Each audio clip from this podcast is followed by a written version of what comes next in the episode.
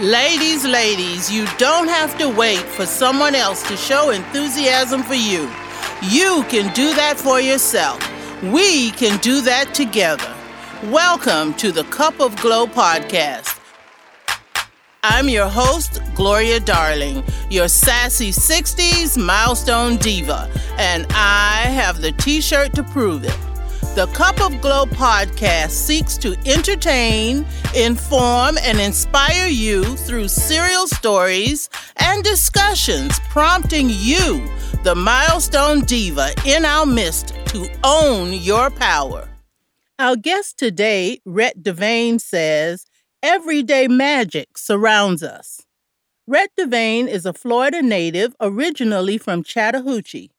Her hometown, a small North Florida burg with a state mental institution on the main drag, serves as the colorful setting for her Southern fiction series. Rhett resides in Tallahassee, located in the Big Bend area, where she splits her time between writing and thinking about writing. Rhett is the author of seven published mainstream fiction novels. Her short fiction pieces have appeared in five anthologies. She has penned two middle grade chapter books, as well as two co authored novels. Rhett's book, Suicide Supper Club, received the 2014 President's Award from the Florida Authors and Publishers Association and first place unpublished fiction Fiction Writers Association RPLA contest. She has won numerous awards for her fiction from the Tallahassee and Florida Writers Associations. Rhett is currently working on the next novels in line, as well as a new series of middle grade and young adult fiction and children's picture books. To learn more about Rhett and her work, please visit her website, www.rhettdevane.com. Welcome, Rhett. We met during a book club meeting after your first book was published. My book club members and I were so excited to have you join us that evening. Many years and many books later, we're excited to have you with us on the Cup of Glo podcast today. One of the top aspirations for individuals nearing retirement is to write a book. Please share your journey from an idea to a published book. Oh my goodness, that's like trying to sum up the dictionary, but I'll give it a quick try. Uh, you sit down and you simply allow the muses to flow through you, and you try to get a book into first draft. For me, that takes about three months of writing. And then you sit for probably the next several months and you edit and you re edit and you revise. You work with an editor. You try to get it as perfect and as as free of errors as you possibly can. And then you move on to finding people to help you with cover design and how to get it into formatting uh, for both Kindle and for print.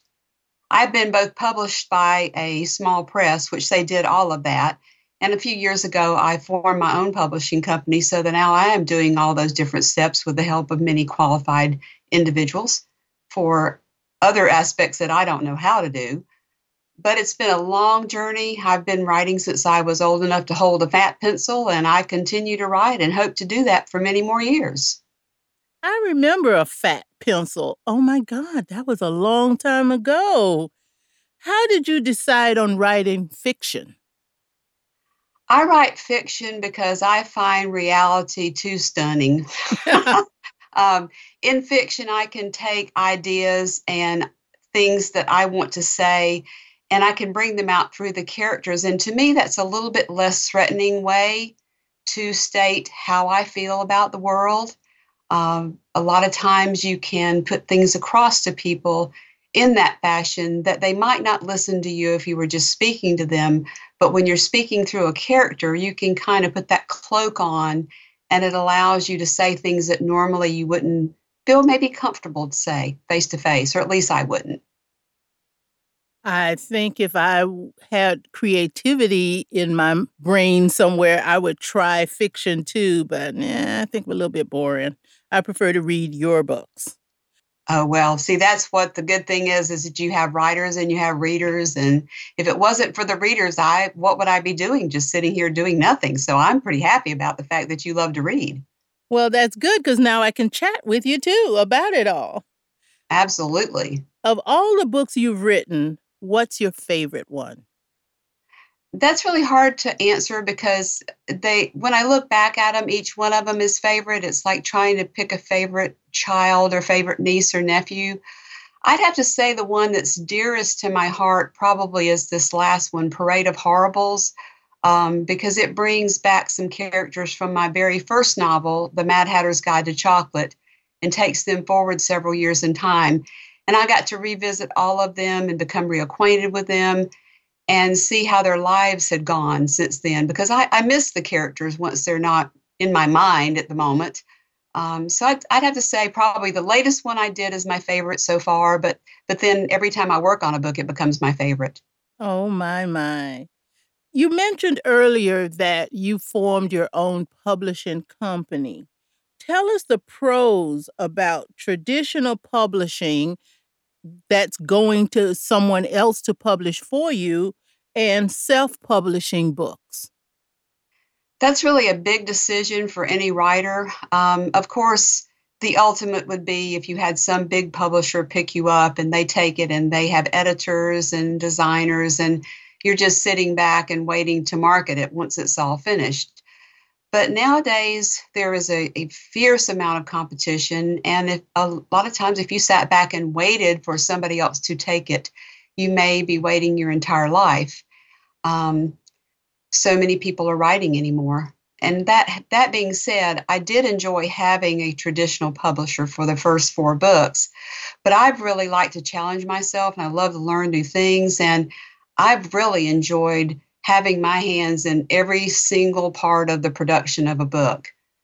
Going forward, since I have an agent now with the several books that are being uh, sent out to publishers, I certainly welcome someone else coming along and taking some of that work away from me, but I'm definitely not, I don't have a problem with doing it again because I've done it before.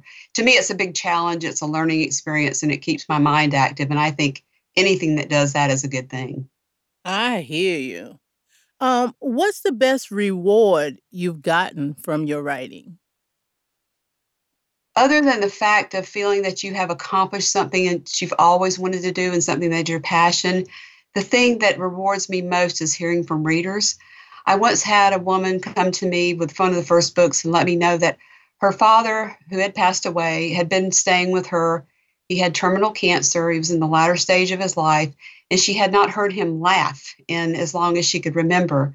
And she said, I gave him your book and I walked by his room and I heard him laugh for the first time in so long. And she said, I had to go somewhere and cry for a few minutes. But I, I thought to myself at that time, if I never receive another compliment, that one is one that I will always remember and cherish that I was able to let somebody have some joy at a time when they weren't feeling much joy.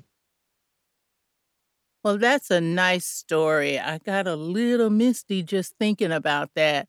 I've lost both of my parents, and it's been a while, and you can remember things. And I can just imagine how she felt to witness that, to hear her dad laugh when he hadn't done it in a while. That's so cute. Thank you for helping him find his laughter.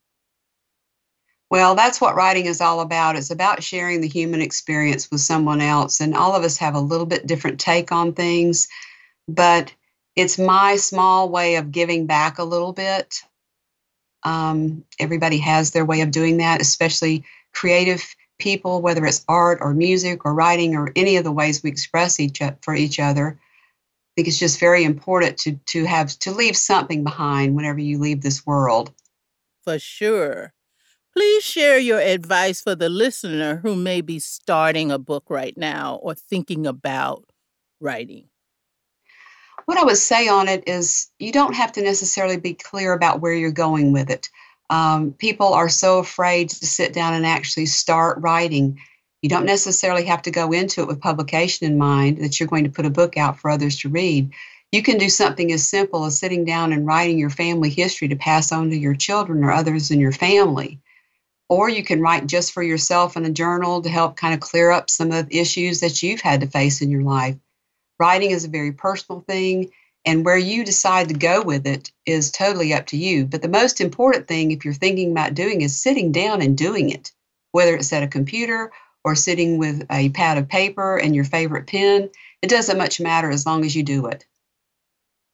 Okay, listeners, you heard that. Just do it. If it's a thought in your mind, just start writing. You can straighten it out later on. Anyway, Rhett has a publishing company. Maybe you can contact her and she could help you out or guide you in the right direction. We've dubbed women age 50 and older milestone divas with special tags for each decade feisty 50s, sassy 60s, saucy 70s, exciting 80s, nifty 90s, and awesome 100s. You and I discussed another milestone we can attain. Please share that with everyone. This is a story that relates from my mom, who was a very funny and very, very wise woman. She was a teacher, and she lived to almost the age 91 before she passed. When she turned 90, she told me to sit down that she had some something very important to tell me. And of course, I always knew this was going to be a real gem. So I sat down and she said, Honey, I don't know if you're there quite yet, but you're coming up on this. So I need to let you know what's going to happen. She said, You're going to reach a point in your life that I like to call rat's butt.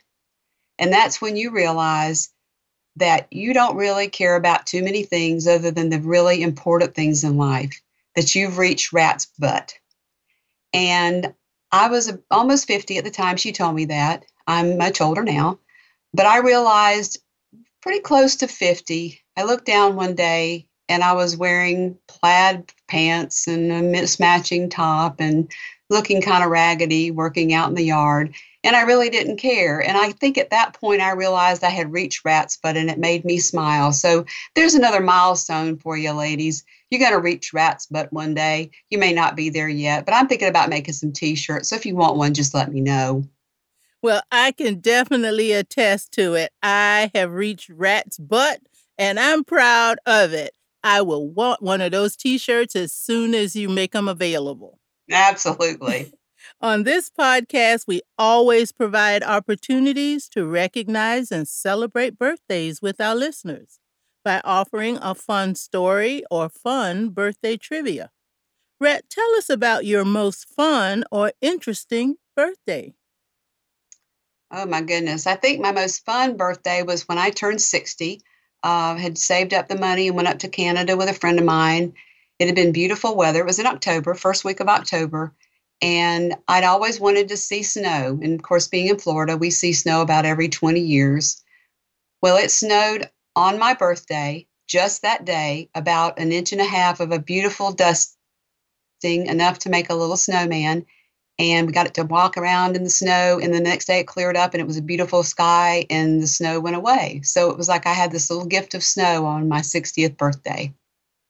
That is wonderful. I'm still a Florida girl and I've seen little teeny bits of snow, but not enough to even build a one foot snowman. One day I'll get that adventure as well. Rhett, it's been a pleasure chatting with you today. You've given us a lot of information and certainly entertained us, and possibly you've sparked the interest of the listener who may be exploring writing a book. Before we close, please leave us with at least one nugget of wisdom to help us live happy. I would say if you're feeling sad, think of someone you know and think of how they laugh because we can remember things. Uh, we have a memory for sound. And if you can remember the sound of someone's laugh, even someone who's passed on, it will lift your spirits almost immediately. That's my tidbit of advice. It works for me every time. Thank you. I'm going to save that memory in my little basket of nuggets. Thanks again for your time, Rhett. We really appreciate it. Bye now. Thank you. Bye bye. Today's program was brought to you by Replay Fitness Inc., helping women age 50 and older to retire happy and feel good again. Please send your emails to info at replayfitnessinc.com to join our waitlist and be informed when new sessions are open. If you are already subscribed to the Cup of Glo podcast, thank you. If you haven't subscribed already, please subscribe so you will be notified when new episodes have been posted. Until next time, this has been the Cup of Glo podcast with Gloria Darling, your sassy 60s milestone diva. It's about a decade and not a day.